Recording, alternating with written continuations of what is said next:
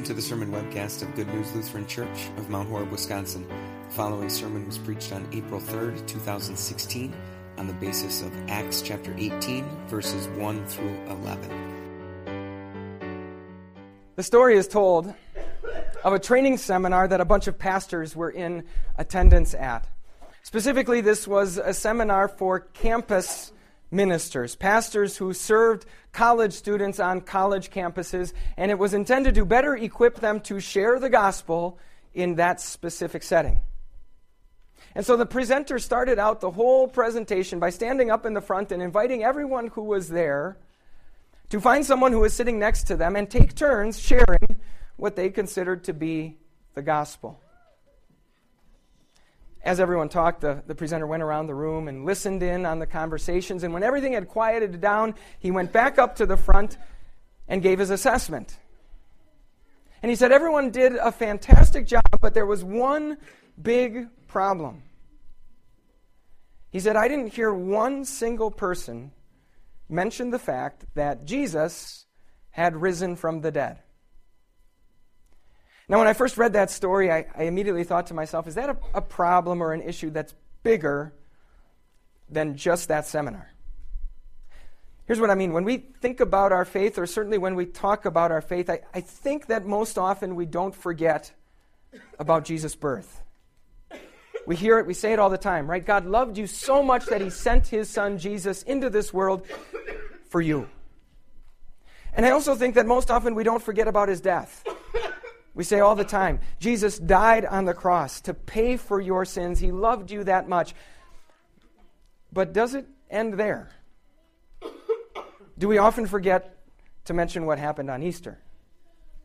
In fact, I confess to you that, that I would be a little bit nervous if someone were to go on our church website and, and sort of check a random sampling of my past sermons to see if, in fact, that's the case. If Jesus' resurrection doesn't get mentioned a whole lot to see if that's the case. And if that's the case, why is that the case? Now, before we get there, you might be thinking to yourself, well, I mean, all that's fine and good, but, but probably the last place that I would ever picture myself is at some evangelism training seminar or standing up in front of a church giving a sermon. And that may well be true. But do you know where you probably will find yourself at some point? You'll probably find yourself talking to a friend or a coworker or maybe even one of your own children who is feeling absolutely worthless or who is burdened by guilt because of the things they've done in their life.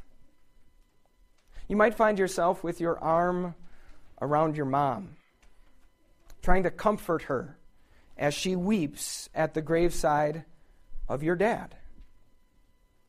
You might find yourself having a conversation with someone that you barely know in the checkout line at the grocery store, someone who is completely distraught over the direction that our world is ha- heading and how much ground evil seems to be gaining. And in all of those situations, or any situation like them, there is one important thing that we need to remember. It's what those pastors at that seminar needed to remember. What the Apostle Paul needed to remember as he traveled around the Mediterranean world proclaiming the gospel. The lesson that we will take from these verses that are in front of us today is this simple reminder as you share the gospel, don't ease up on Easter. Why might we be tempted to do that? Well, the verses in front of us begin with the words after this. And this is referring to Paul's stay in the city of Athens. Now, while he was in Athens, Paul found himself sort of giving a sermon in front of this big gathering of, of what you might call the brightest minds in the city. And for a while during the early part of that sermon, Paul was sort of on a roll. And he had everybody in his audience right there with him. But then he got to the part of the sermon where he told them about Jesus and he mentioned Jesus' resurrection from the dead, and they all laughed at him a resurrection. What a silly, foolish idea, right? So then, after Athens, Paul came to Corinth. And in these verses, we find out that, that the very first thing that happened in Corinth is that he met this Jewish couple, Aquila and Priscilla.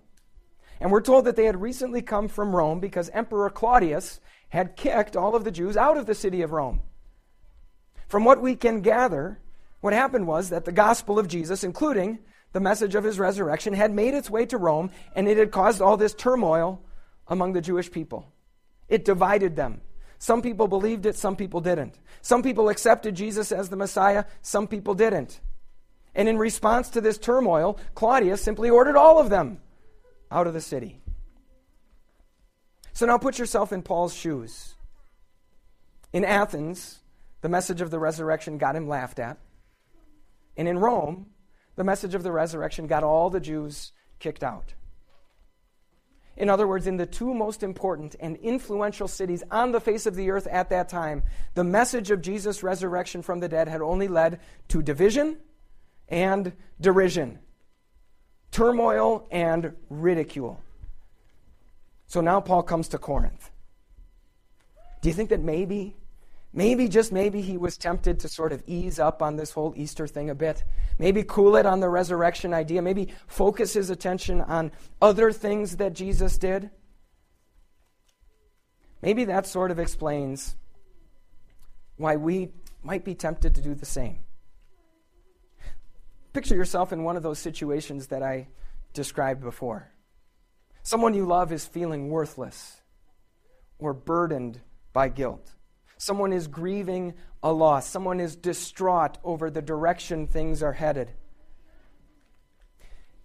Is it fair to say that, that our first instinct might be sort of to offer some shallow, generic platitude? I mean, that's the safe thing to do, right? We might say, It's okay. Don't worry about it. Nobody's perfect. You're fine just the way you are. We might say, It's okay. He lived a good life. We'll always have those good memories that we can cherish. We might say, it's okay, everything's going to work out. Remember that everything happens for a reason. Well, okay. If we're a little bit gutsier than that and we're willing to actually say something that, that sounds remotely religious, is it fair to say that maybe Jesus' resurrection won't be the first thing that comes up? Like I said, I, I think we usually remember to talk about his birth and his death, and, and maybe some of the nice things that he did and the wise things that he said that came in between. And I think there's a reason for that. Those things aren't going to cause a hostile reaction. Those things aren't nearly as likely to get you laughed at. I mean, those things happen all the time, right? People are born all the time. People die all the time. You could do those things. I could do those things. And so maybe that's why we spend most of our attention talking about those things, and maybe why Easter, Jesus' resurrection, sometimes gets left out. So, what do you think Paul did when he got to Corinth? Well, from those verses in Acts, we don't hear a whole lot about what he said, but we actually know what he said in Corinth in very great detail. Because years later, he would write a letter to that very same city, the letter that we know as First Corinthians. It's in our Bibles. And in that letter, Paul says this Brothers and sisters, I want to remind you of the gospel that I preached to you, which you have received and on which you have taken your stand. By this gospel you are saved. In other words, here's what I preached when I was there. Here's what you believe, and here's the gospel that brings you salvation. Here it is that Christ died for our sins according to the Scriptures, that he was buried, and that he was raised from the dead on the third day, according to the scriptures. So, nope, in spite of what happened in Athens, in spite of what happened in Rome, when Paul got to Corinth, he didn't ease up on Easter, not even one little bit. Friends, it might be easy for us to focus on Jesus' birth or his death or anything that comes in between. Those things won't lead to division or derision. Like he said before, you and I could do those things. But that's kind of the problem, isn't it? You and I could do those things. The Savior that you and I need is not one who could simply be born and not one who could simply die. If that is all that Jesus did for us, then you and I are still stuck in our sins and still destined for damnation as much as we ever were. if that's all Jesus did, then our faith in Jesus is absolutely no reason for peace or for hope. You and I need a Savior who also rose from the dead. It's Jesus' resurrection that proves Jesus was everything he claimed about himself. It's Jesus' resurrection that proves that our sins have been paid for, that we are at peace with God, and that we will always have a place with God. That even when we feel worthless, even when the world makes us feel worthless, that God looks at us and sees us as worthy.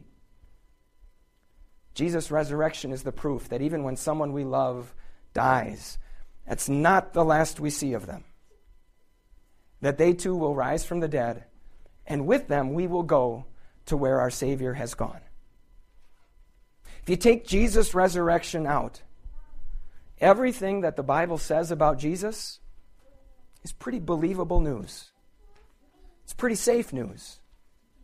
It's just not the good news. Friends, don't ease up on Easter, first and foremost, because Easter, the message of Easter, is an essential part of the gospel of Jesus Christ. But won't it get you laughed at? If you would have gone on Twitter last Sunday and searched the hashtag Easter, you would have seen a very even mix of Christians offering encouraging and hopeful words and non Christians ridiculing them for those statements. Will Easter get you laughed at? It might. But really, it shouldn't. You see, there's this conception out there that, that we as Christians, like, like every other person of every other religion, have what is called blind faith. And that is completely untrue about Easter. Recently, I was watching a video of a very interesting debate between an atheist and a Christian. And in that debate, the Christian actually quoted, cited something that the atheist had recently written and published. The atheist had made the statement that if a claim is not falsifiable, the credibility of that claim is instantly weakened. In other words, it is the easiest thing in the world for anyone to claim anything if it can't be proven false. Let me give you an example. Now, I would maybe guess, or I would assume, that, that in your house, your children have never and would never tell a single lie to you ever. And if that's the case, you'll have to just use your imagination a little bit here. But imagine for a second that, that something in your house breaks. Something that no one was supposed to be touching is all of a sudden broken. It is the easiest thing in the world for a child to say, I didn't do it, even if he did. Why? Because you can't prove otherwise, right? In contrast, imagine you tell the child, to go and pick up all the toys in the toy room. It is much more difficult for that child to come and say to you, I'm all done, the job is finished, if it's really not. Why? Because you could immediately prove otherwise. In fact, in my house, I mean, I mean in houses I've heard rumors about, it's the easiest thing in the world. Right? All you have to say is, okay, if you're done, then every toy I find on the, to- on the floor is mine. And instantly, if that claim is false, that claim is dropped, and off they go to finish the job. So realize, friends, that, that the claim that Jesus rose from the dead is a whole lot like the latter, and nothing like the former. And Paul reminded the Corinthians of that too. Not only did he tell them that Jesus rose from the dead, but he said this, and he appeared to Cephas, and then to the twelve. After that, he appeared to more than 500 of the brothers and sisters at the same time, most of whom are still living, though some have fallen asleep. Then he appeared to James, then to all the apostles, and last of all, he appeared to me also. So Paul is saying, here's the list. Here is everyone that has claimed to see Jesus alive.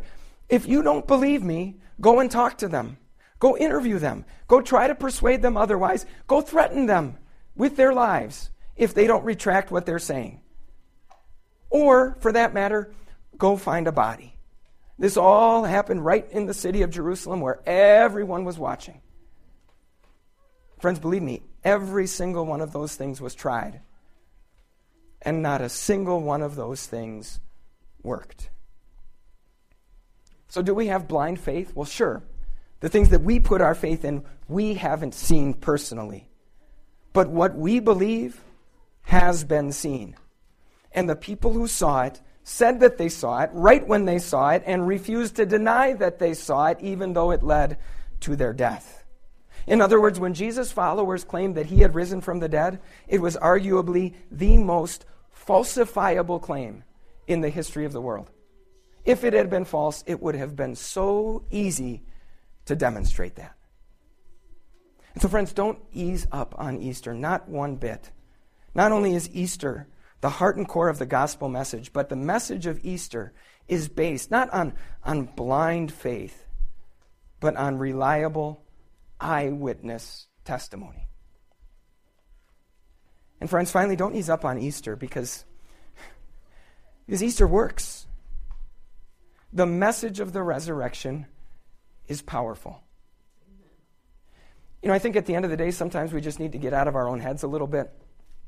Stop caring so much what, what other people might think of us. Start caring more about where those people will spend their eternity. And remember that the gospel is not just information, it's not just our opinion, it is the power of our Almighty God. And it works. Imagine for a second if Paul had arrived at that Jewish synagogue and said, Well, the message of Easter got all the Jews kicked out of Rome, so I, I better ease up a little bit. Instead, he preached that mes- message of the resurrection. And yes, some opposed him, but some, including one of the rulers of the synagogue, believed him. Or imagine if Paul had then gone to the Gentiles and said, Well, this, this message got me laughed at in Athens, so I, I better ease up a bit. Instead, he proclaimed that same message, and we're told that many believed and were baptized. How many? Well, by the time Paul wrote that letter that we know as 1 Corinthians, one of the, the problems that the church was struggling with was factions had developed. Do you know how big a church has to be in order for factions to form? I think if someone wanted to start a faction here at Good News, really all they could do is, is go stand in the corner all by themselves, and that, that would be their faction. A church has to be a substantial size in order for these cliques and factions to form. And that's what was going on in Corinth. The church had grown to be that large. The message of Easter is powerful. And so Paul didn't ease up on Easter. He didn't ease up on Easter one bit. And in fact, during his stay in Corinth, Jesus encouraged him to continue to do the same. Jesus appeared to him and said, Do not be afraid. Keep on speaking. Do not be silent. Don't ease up on Easter. But did you notice the promises that followed that encouragement? Jesus said to him, For I am with you, and no one is going to attack or harm you, because I have many people in this city. Why would we not ease up on Easter? Because of those incredible promises. Promises that you and I can take with us wherever we go, promises that you and I can stand securely on. God is with us, no one will harm us.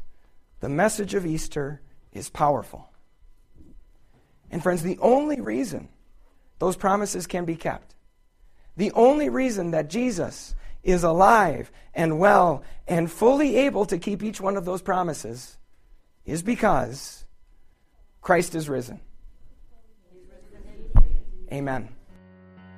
For more information about Good News Lutheran Church, visit www.goodnewslc.org.